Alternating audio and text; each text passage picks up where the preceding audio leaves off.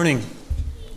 It is a wonderful story of love. That's why we're here to give thanks to God for that wonderful story and to learn more about that wonderful story of love. Good morning to you. Our topic this, this morning is the, the book of life. The book of life. Does God have a book? Does God have a record book of the names of all those that belong to Him? We know that we have God's book, the Bible. The Bible is called in Philippians 2 and 16 the Word of life. But the question this morning is Does God have a book? A registry of names that he's recorded that has the names of those that belong to him. And we will make five observations about this topic. Five observations. Number one, number one, such a book does exist. Such a book does exist. It is found in the Bible. It is found in the scriptures. Let me name a few of these scriptures if you're taking notes. Luke 10, verse 20. Philippians chapter 4, verses 2 and 3. Hebrews 12, 22 and 23. And a host of verses in the book of Revelation mention this book of life. Revelation 3 and verse 5. Revelation 13, verse 8, Revelation 17, verse 8, Revelation 20 and verse 12, Revelation 20 and verse 15, and Revelation 21, verse 27.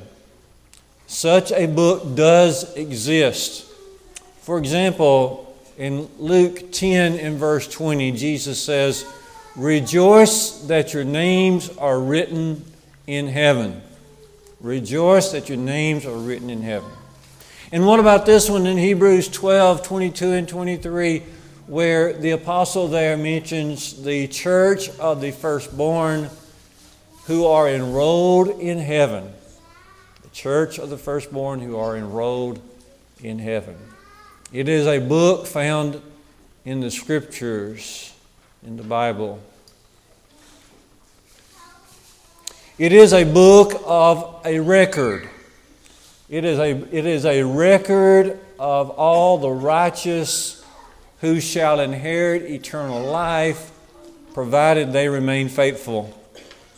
You might glance at Philippians chapter 4, verses 2 and 3, where Paul mentions a Christian lady by the name of Euodia and another Christian lady by the name of Syntyche and he mentions a man there by the name of Clements and another man unnamed.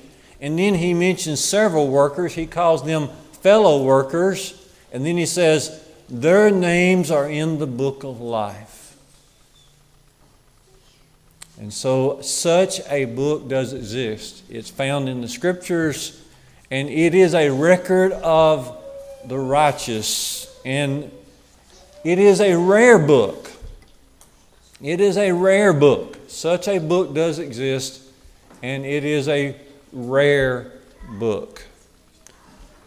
I like to think about rare books. When you Google rare books, one children's book comes up again and again. It talks about a the hungry caterpillar. I have up here what I consider a rare book. It's a translation of the Bible from 1881. 1881. It's kind of in between the King James Version translation of the 1600s and the American Standard Version of 1901. But this was a revised translation of the Bible put together by J.W. McGarvey and a few other men of the gospel back in those early days. Very rare to find it. And I was blessed to be able to um, get this book. And I'll tell you how. I'll tell you how. I'd forgotten until I looked at the front cover here. Man from Birmingham, very religious man. He knew Jerome Thompson several years ago.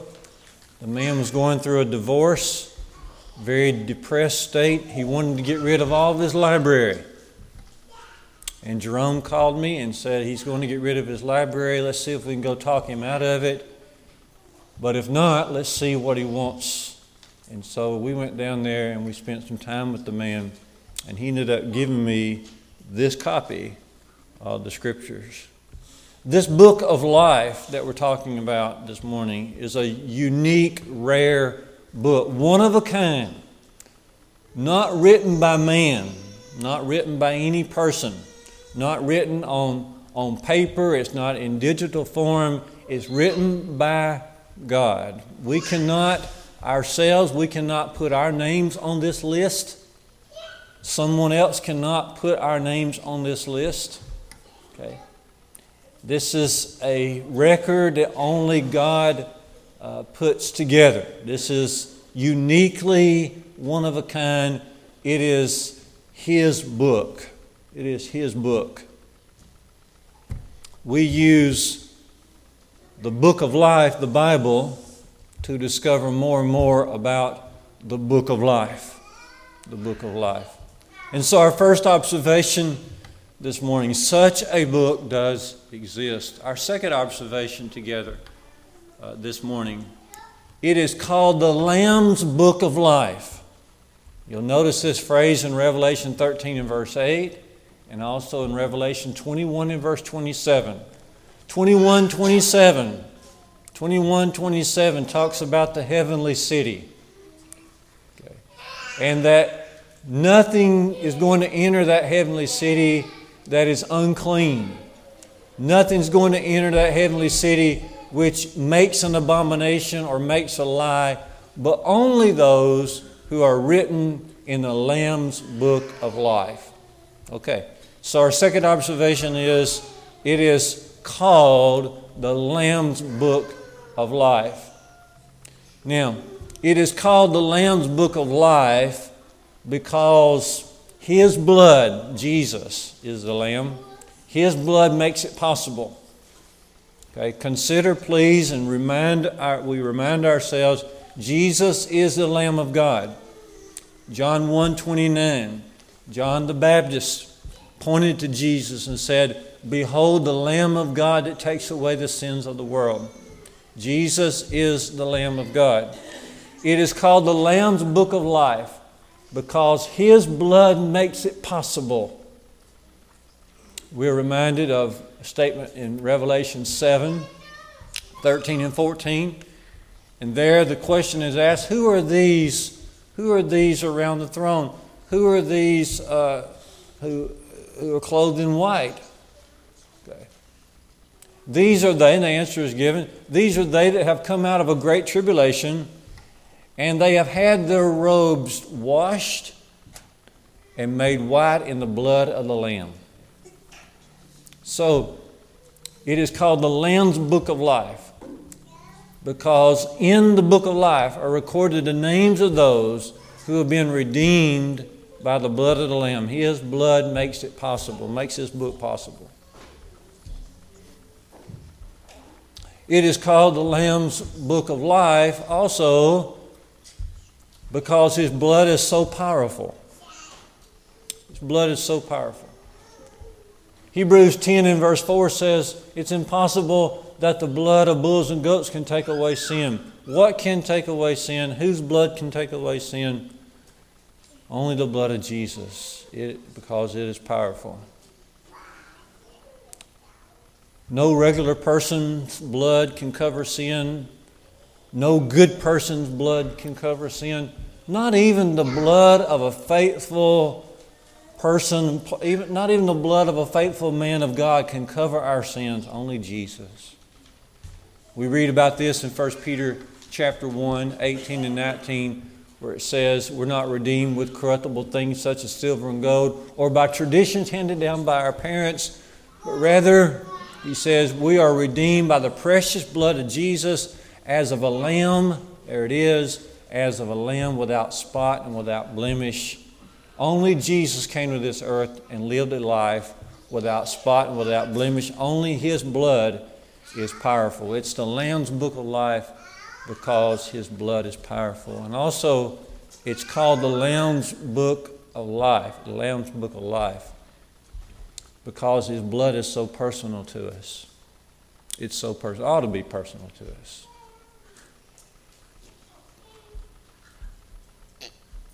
If we're walking with God every day, we know that when we hear Lamb's book of life, when we hear Lamb of God, it basically draws us right to the communion. We'll be gathering around that table here in just a little bit. But it ought to be personal to us. The Lamb's blood makes the, the book possible. The Lamb's blood is very powerful. The Lamb's blood ought to be real personal to us. We sing this song. I know my name is there. Do I know my name is there? My name is in the book of life, song number 534 says. And then it says, Oh, bless the name of Jesus. Rightly so, because his blood is so personal uh, to us. According to Colossians 1 and verse 20, Peace with God is made through the blood of the cross. Blood of the cross. According to Ephesians 2 and verse 13, those of us who were once afar off, in Christ Jesus, we're now made near to the Lord. See, peace and reconciliation and nearness to God are all possible because of the blood of Jesus we can just read so many verses. What about 1 Peter 3, verse 18, where it says, Christ also suffered for sins, the just for the unjust, the righteous for the unrighteous, that he might bring us to God. What about that? It ought to be very personal uh, to us. What about what the Apostle Paul says in 2 Corinthians 5 and 21? He who knew no sin, became sin in our behalf that we might become the righteousness of God, righteousness of God in Him. This same song, number 534 from our Psalm songbook, the second verse says, My name once stood with sinners lost and bore a painful record, but by His blood the Savior crossed and placed it on His roll. Oh, bless the name of Jesus. Absolutely. And so, our first observation is simply this such a book does exist. Our second observation is it is called the Lamb's Book of Life for good reason, for great reasons. And we've just noticed a few. Our third observation this morning is that to have our names written in heaven is extremely valuable. That's our third observation together. To have our names written, written in heaven is extremely va- valuable. It's, it's just vital to everything uh, that we are. You see, to have our names written in heaven means that uh, we are not headed to hell. Look in your Bibles to Revelation 20 and verse 15. Revelation 20 and verse 15. To have our names written in heaven means we're not headed to hell.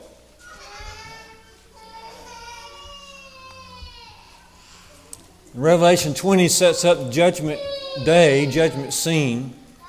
And you'll notice in verse 15 of Revelation 20, all those whose names are not found written in that book are cast into the lake of fire.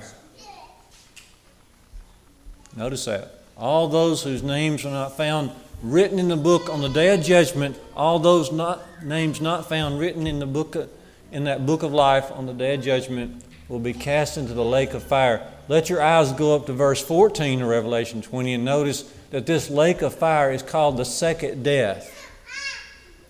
You see, we're talking about the book of life that keeps us from the lake of fire. We're talking about the book of life that keeps us out of that second death. Did you know there's a second death? All of us, by and large, we taught this past Sunday night, all of us are going to experience death. We probably can't help that at all. But we don't have to experience second death. We don't have to experience a lake of fire.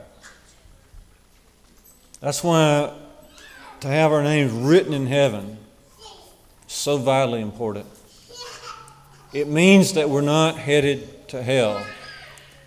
But it also means that we are headed to heaven. If you look at Revelation 21, verse 27 again, those in the heavenly city will be there, and their names will be written in the Lamb's book of life. But, but in that heavenly city, there won't be anything unclean.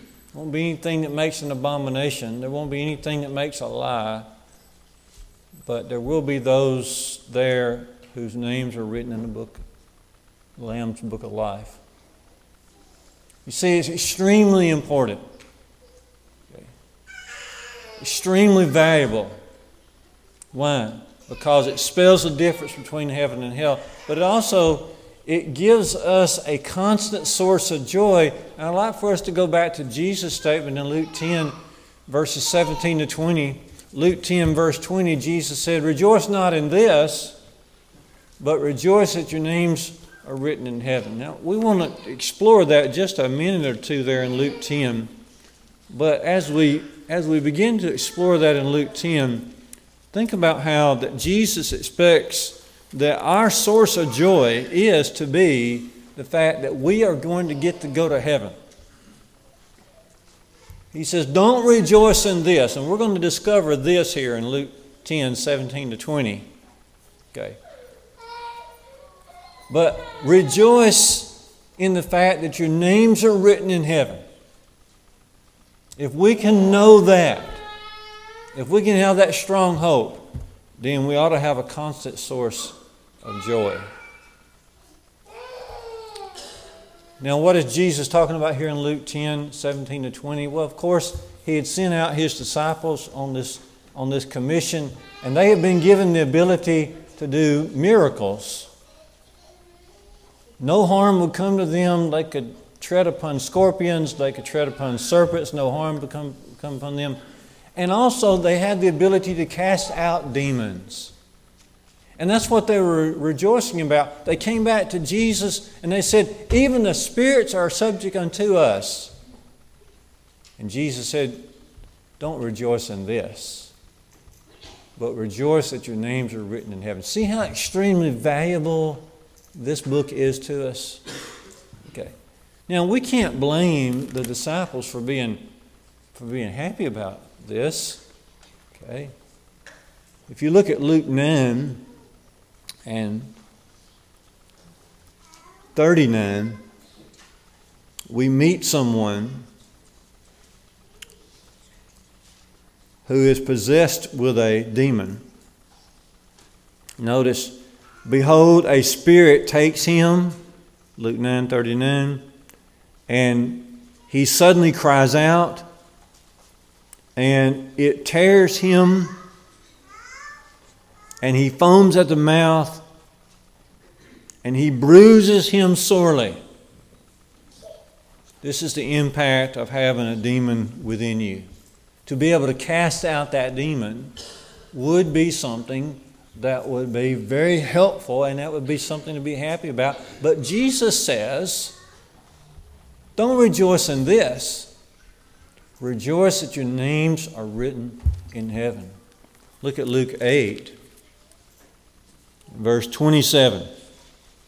Luke 8 27. Meet another man who possessed with a demon. And when he was come forth upon the land, there met him a certain man out of the city who had demons. For a long time he had worn no clothes, and he abode not any per, in any, in any house, but he, he lived in the tombs, he lived in the cemetery. Okay. Tragic impact of those demon possessions in that day. To be able to cast out a demon would be extremely helpful to someone and it would cause you to feel good about what you're doing. But Jesus said, Don't rejoice in this. Rejoice that your names are written in heaven. So, our third observation is it's extremely valuable to have our names written in heaven. Now, your name may have been on other types of lists. You, there's Dean's List, there's Who's Who's list, there's all kinds of lists of honors. You may have been selected, you may have been nominated for this and that. But is there anything that compares to having your name in the record of God's book? Yesterday, my brother, my younger brother, sent me a picture on the phone. And he was sitting in Tuscaloosa watching Alabama's basketball game. And so he sent me a little video, a little clip, video of the game in progress. And so I texted back right quick. I said, I guess this means you're in Tuscaloosa. He said, Yes. And then he sent me another picture of someone sitting about two or three rows away, and it was Nick Saban. He took a picture of Nick Saban, only sitting about three seats from him. And I thought, you know, that man, Coach Saban, will probably go down on a list of one of the greatest coaches ever coached football, no doubt. But that does not even compare. That's not even in the same ballpark as having your name written in heaven. If Nick Saban is honest, any man is honest, he will care a lot less about having your name written on some list that will eventually be burned up and gone away, and your, your concern will be is my name written in the book of life? So, our third observation is, is extremely valuable. Then, our fourth observation about the book of life uh, this morning is to notice the requirements. There are requirements. What are the requirements of having your name recorded written by God, the Lamb's Book of Life. Requirement number one is obedience to the gospel. Think about Philippians chapter 4, 2, and 3. Paul's right there in Philippi. Okay. We're so thankful God makes these things plain. There he is in Philippi. There are Christians in Philippi. He mentions several of those Clement, he mentions Euodia, he mentions Syntyche, he mentions other of his fellow laborers, and he says, We have our names written in the book of life. Well, we have also a record of when Paul first came into Philippi and taught people how to become a Christian. Acts 16 11, Acts 16 30, Paul taught the gospel to both uh, Lydia, who was uh, a resident of Philippi, also the jailer, a resident of Philippi. Acts 16 records the beginnings of the church in Philippi. How do you become a Christian? How did you become a Christian there in Philippi? Well, you read it in Acts 16 11 through 15 that Lydia and her household heard the gospel, and eventually they opened their heart to the gospel and they were baptized for the remission of sins. Same idea with the jailer. Acts 16, verses 30 to 34, Paul taught him the gospel. He was able to believe. He turned from his wicked ways. He and his household were baptized, believing on the Lord, rejoicing uh, with everybody in their household. And so we can see that one requirement, all of these, okay, the jailer and Lydia, but also Euodia and Syntyche and Paul himself and Clements and these other fellow laborers all had gone through the same process to become Christians, and their names, having become Christians, were added to the Lamb's Book of Life. It's interesting that going back to Hebrews 12 and 22 and 23, the writer mentions the church of the firstborn who are enrolled in heaven. We read in Acts 2 uh, 41, those who gladly received his word were baptized, and there were added unto them that day about 3,000 uh, souls. So, first requirement is obedience to the gospel. Second requirement, staying right here in Philippians 4, is unity. Unity with the brethren. This is what Paul is addressing here with Syntyche and Euodia. They seem to be having some kind of conflict.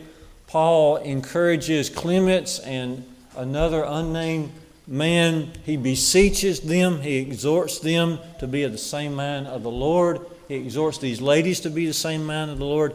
He beseeches this other man to get involved and make sure these ladies are working together because they're all fellow laborers with the Lord.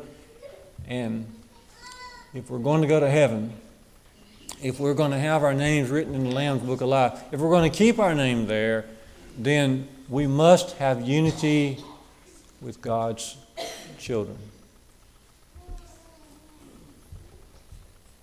You see, the Christian's relationship extends perpendicular in a perpendicular way, but also in a horizontal way. Those two are not separate. Okay? If we're not right with the, with the children of God's family, then we cannot be right with God. If we're not right with the Father's child, any Father's child, then we are not right with the Father.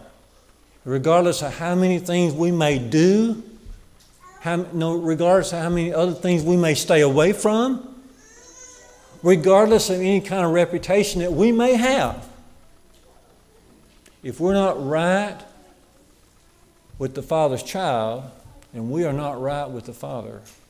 We don't make these things up. We read them clearly. 1 John 4, verse 20. 1 John 4, verse 20. John just simply poses the question how can you how can you how can you say you love God whom you've not seen and hate your brother whom you have seen in other words, John is saying, the apostle of love, John is saying, it's impossible to do the same. If you don't have full love for your brother, don't talk about having full love for the Father. Don't even talk about it because it's not there. And so, one requirement, obedience to the gospel. Second requirement is unity with the brethren. Then the third requirement is victory. Revelation 3, verse 5. Look in your, in your Bibles, Revelation 3 and verse 5. To those who overcome, that means victory. To those who overcome, their names will not be blotted out of the book of life, but rather God will confess their name before the Father. Christ will confess their name before the Father. That's what Jesus is saying here in Revelation 3 and verse 5. He's saying, if you overcome, your name will not be blotted out of the book of life, but rather I will confess your name before the Father and before the angels in heaven. We must overcome. Regardless of what it is, we must overcome it. We must have victory uh, through Jesus. There can be no other way. Whether it be whether it be thoughts that we have, we've got to overcome evil thoughts. Whether it be habits we've fallen into, we've got to overcome those habits. Okay? Whether it be whether it be evil people uh, in your life, then you've got to overcome that. Okay? Whether it be how you were brought up as a child, you've got to overcome that. You've got to overcome everything. Everything. Only to them who overcome. Only to them that have victory through Jesus will the Lamb's Book of Life be available. So, these three main requirements for our time this morning obedience to the gospel, unity with the brethren, and then victory uh, through Jesus. No matter what it is, whatever it takes, we must overcome the world. This is the victory, 1 John 5, verse 4. This is the victory that we overcome the world. This is the victory that we can have through Jesus. Then our fifth observation is to remember that our names can be blotted out. And you just read that if you were reading Revelation 3 and verse 5. Our names can be blotted out. Jesus makes this clear. Now, our names can be written there, but our names can also be blotted out. For our names to be blotted out, that means to be cut off from God's favor. Galatians 5, verse 4 mentions being severed from Christ, being cut off from Christ. So to be blotted out, have your name blotted out, is to be cut off from God's uh, favor. To have your name blotted out, that means to go back to the world from which you were delivered. To have our name blotted out, that means our, our condition is now worse than it was. Peter says in 2 Peter 2 20 and 21, it would have been better for you not to have known the way of righteousness than to have known it and turned away from the holy commandment given unto you. Been better not to have never known it. Now, not to have never known the gospel means you're going to be lost. But there's something worse than that. There's, an, there's even a greater punishment than that, and that is to have, to have once come to know it, to once have your name there, and then to turn from it. What a tragedy. And so these five observations, we'll continue these a little bit later, but these five to get us started. There is such a book. It is called the Lamb's Book of Life. It's the most valuable book that can ever be um, encountered. It's extremely valuable. It has requirements. And then finally, your name can be blotted out. You know, God's pencil, God has a pencil.